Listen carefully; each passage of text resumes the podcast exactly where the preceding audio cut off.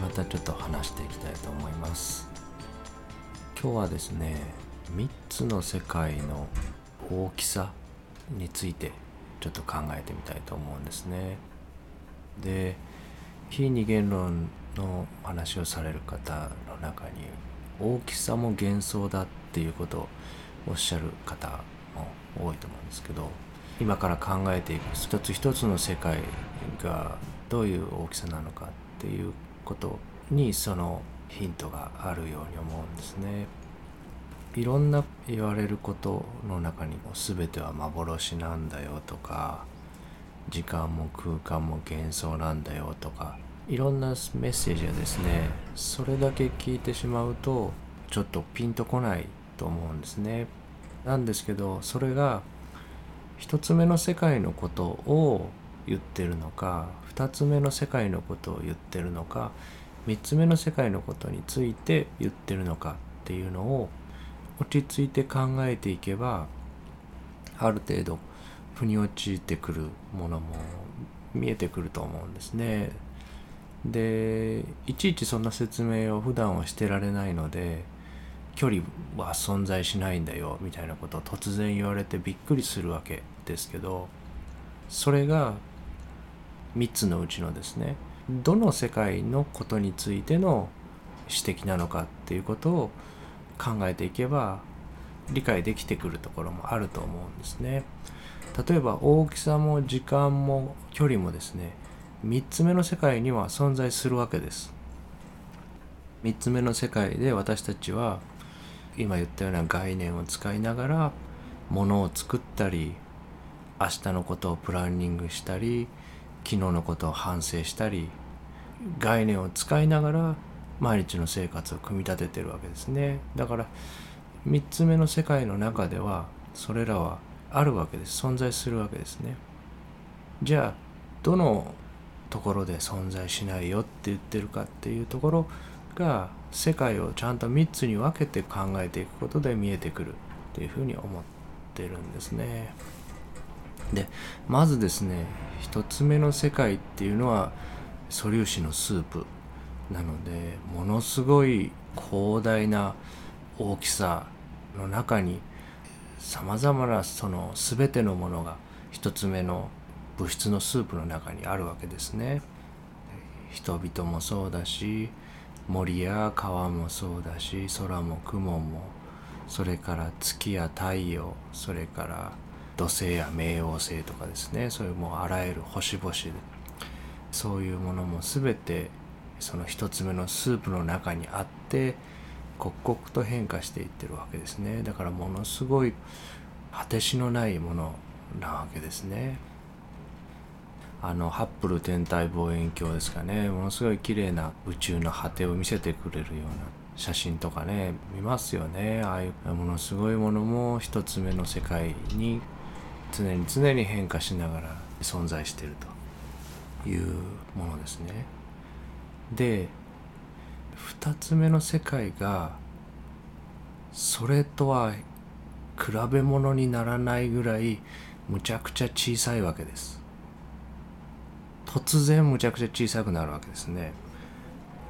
わずか2ミリの瞳孔っていう穴からその一つ目のスープの波が入ってきたものだけが2センチ ×2 センチの4センチ平方メートルの網膜に映し出されるわけですね。でもしねあの近くに定規とかある方は是非その定規を手に取ってみていただいてですねその2ミリっていうのを見ていただきたいんですね。暗いところでは4ミリ明るい時には1ミリとかにその瞳孔の径は刻々とその時に訪れてる波の量で大きくなったり小さくなったり変化してるわけですけど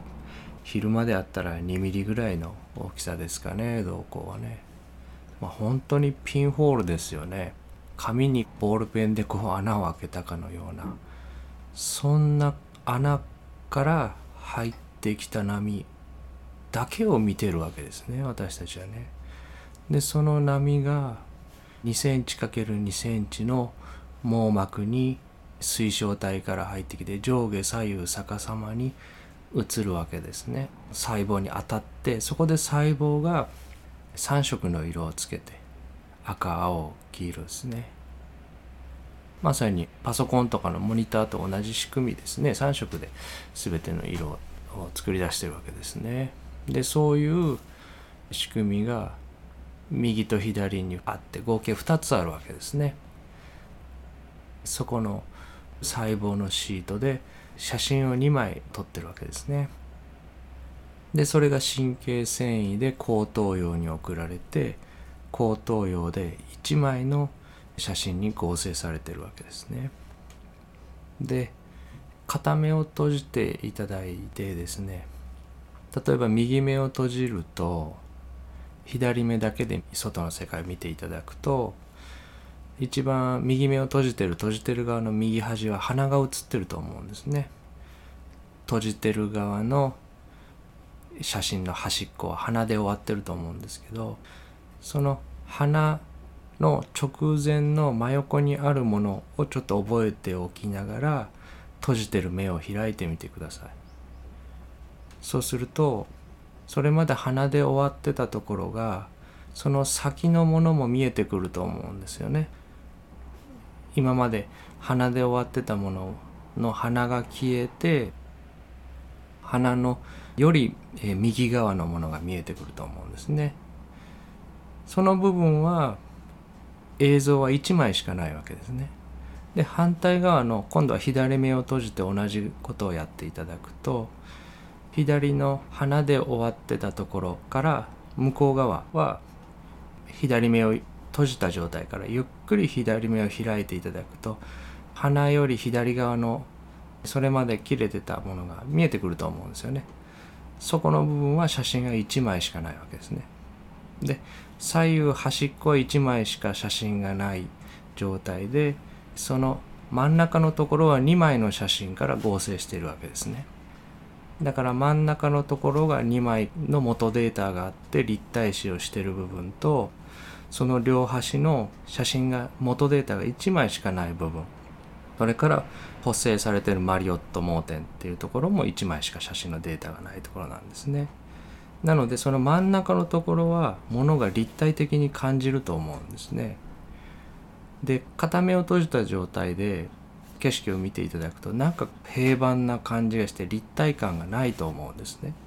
奥行きがないというか。でこれが両目を開けてみることで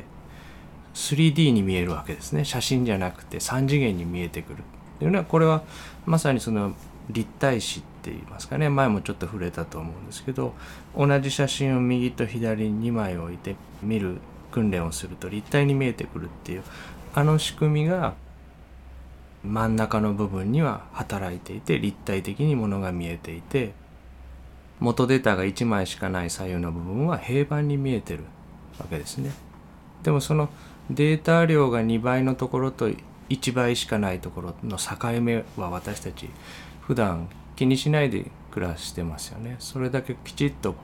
盲点も消してもらってるし花も消してもらってるし整えてもらったものを見せられてるわけですね。でこの見ているものは大脳の後頭葉に映し出されてる4センチ平方メートルの元データから作られたものだけを生まれてからずっと見てきてるんですね。一つ目の世界のものすごい果てしのない広大さから考えるとものすごく小さいものですね。ものすごく小さいものを自分の頭の中にあるんだけど外にあるように解釈するっていうふうに錯覚させられてるわけですね。だから今私が座ってるところから窓の外に、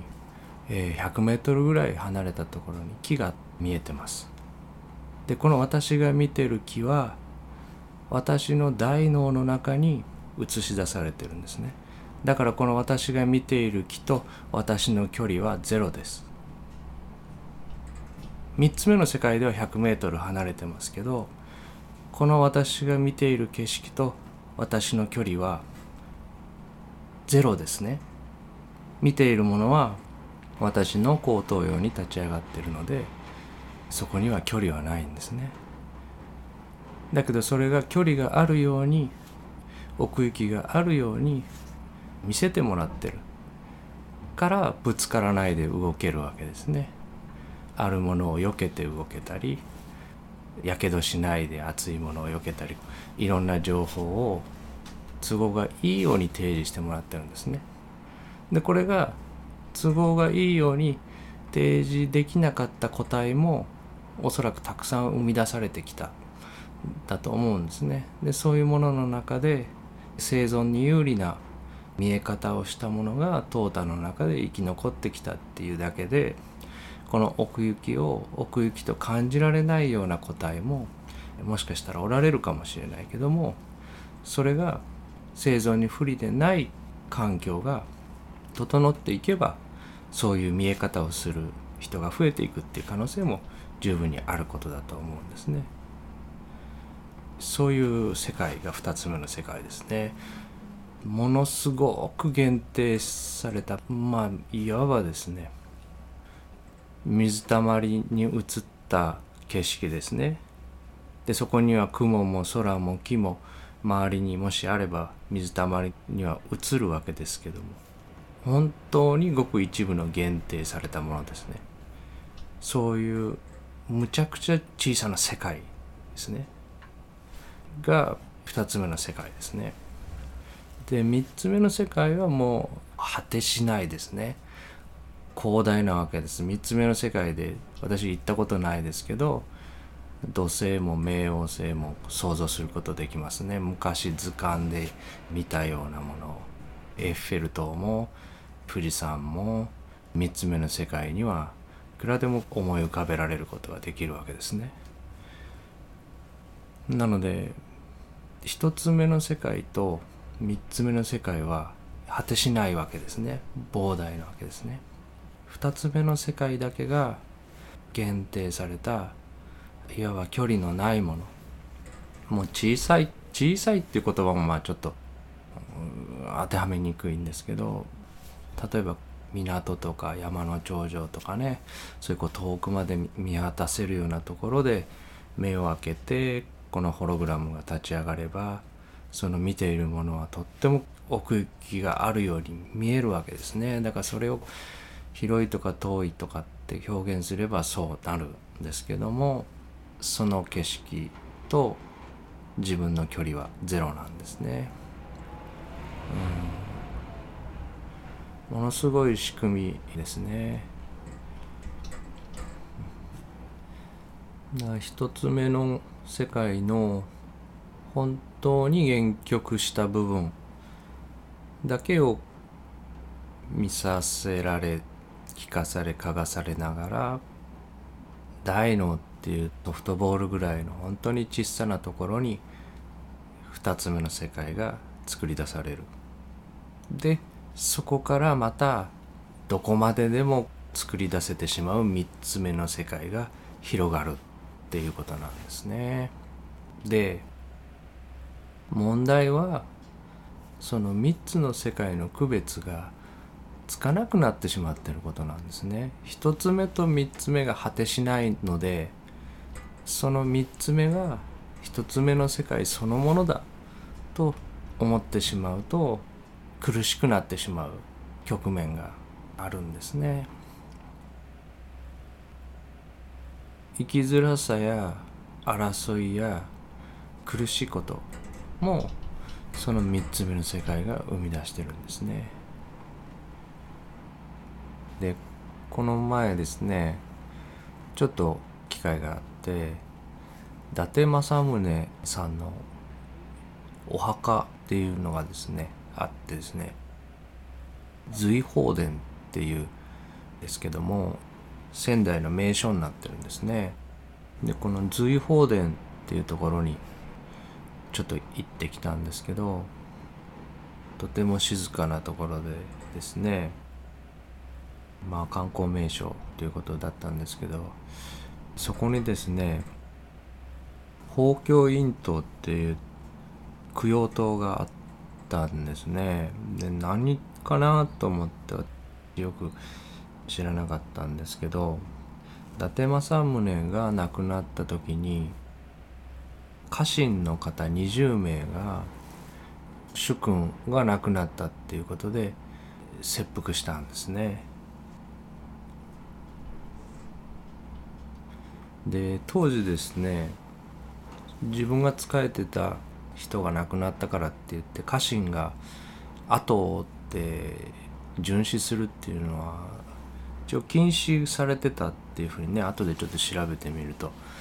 なってたらしいんですがこの政宗が死んだ時にどうしても自分たちも後を追って死にたいっていうふうにわざわざですね幕府に願い出てですね最初そういうことはダメだっていうふうに時はですね徳川家光の時代で巡視を行ってはならないっていうふうに言われたんですけどそれでもどうしても一緒に死にたいっていうことで願い出てそれでしぶしぶ許可が下りて20名が亡くなったみたいなことだったらしいんですよね。すごいですよね。これが3つ目の世界の仕事ですね。車や飛行機を飛ばすのも3つ目の世界ですけどこういうことも作り出せるものすごさですね。でその20名のうち15名は政宗の家臣で残りの5人はその15名の人の部下らしいんですよね。政宗の部下が15名でまあ大きなくぐりでは部下になるんですけどその15名のかなり位の高い家臣ですよねその家臣のさらにその部下があと5名付き添ってた旦那さんがその旦那さんのボスの政宗さんが死んだから自分も死ぬって言ってる。じゃあ自分のボスも亡くなるわけだから自分も死ぬって言って部下の部下も5人死んでるんですね。で年齢を調べると22とかですね23とかそれから30代の人とかですね若い人も半分ぐらい。なんですねまあ6070の政宗と同じような人ばっかりが20人死んだわけではなくてタッチ30代の人も同じように亡くなってるわけですね。3つ目の世界に暴力性や凶暴性もあるんだっていうことはやっぱり分かっておかなきゃいけない。ていうかまあ3つ目の世界でしか生まれようがないんですねそういうものは。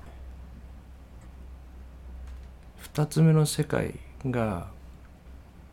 あまりにも限定されてて本当に少ない情報しかないわけですね2つ目の世界っていうのは。一つ目の世界のものすごい広大さとリアリティに比べると二つ目の世界はコナミを動かすためだけにコナミにつけられたすごい小さな装置ですね。その映写機は一つ目の世界のものすごさが生み出してるとはいえそのコナミに作り出されてるごくごく限られたホログラムですね。その小さな情報だけを元にしていろんなプログラムがインストールされもするし自分で握っていくわけですね。でその握ってるプログラムが良いことも起こすけどもこういう自分を殺害するっていうようなですねそういうことまで作り出してしまうっていうところですね。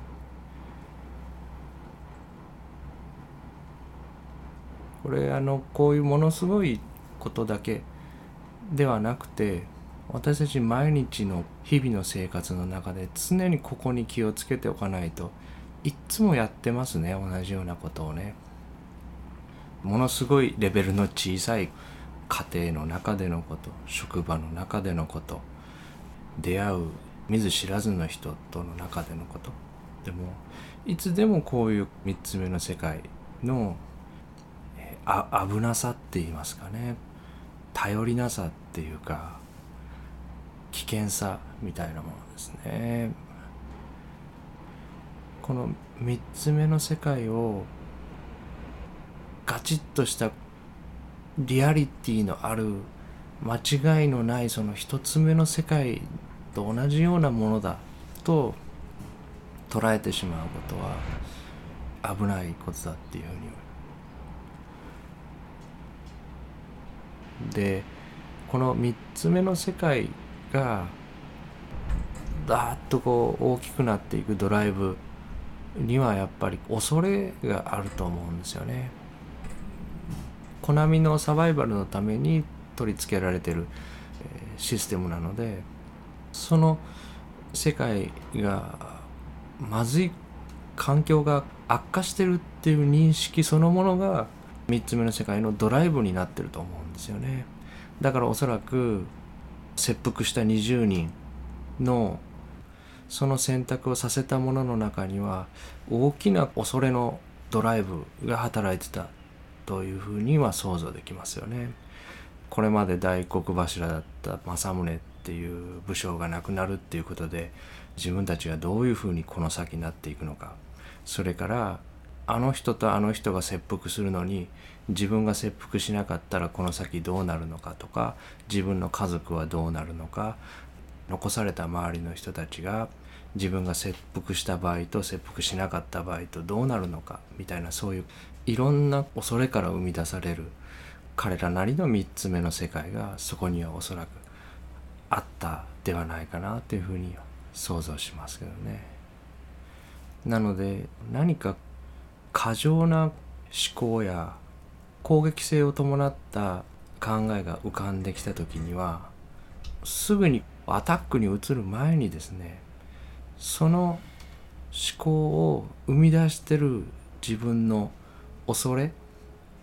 何を自分が恐れてるそのジャッジに至っているのか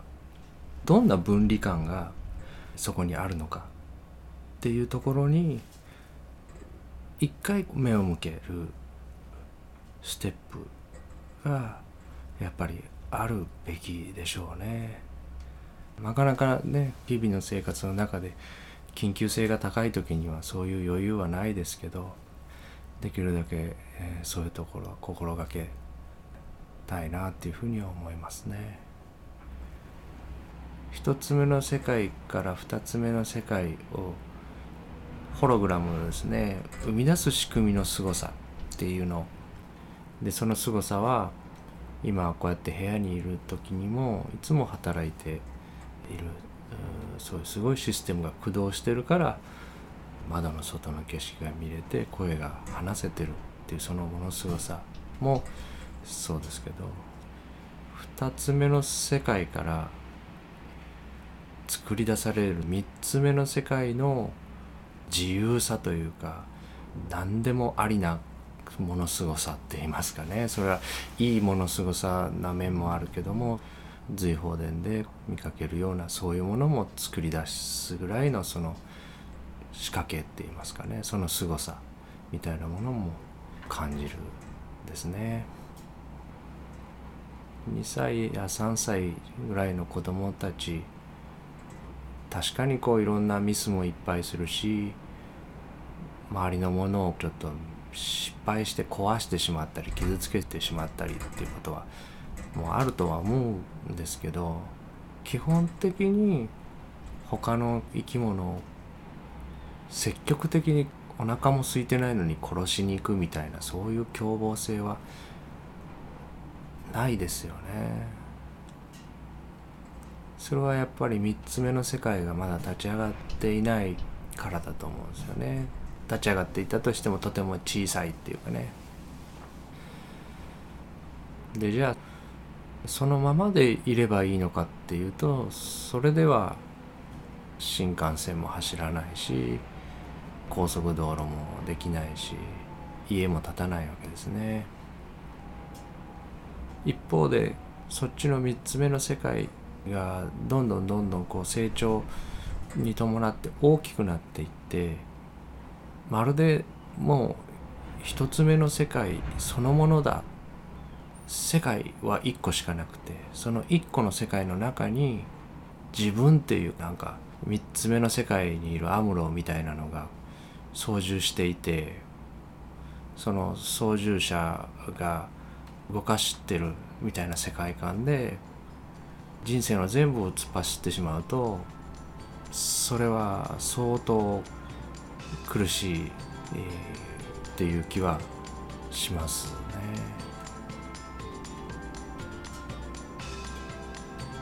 まあ、今日はこういうところで終わり。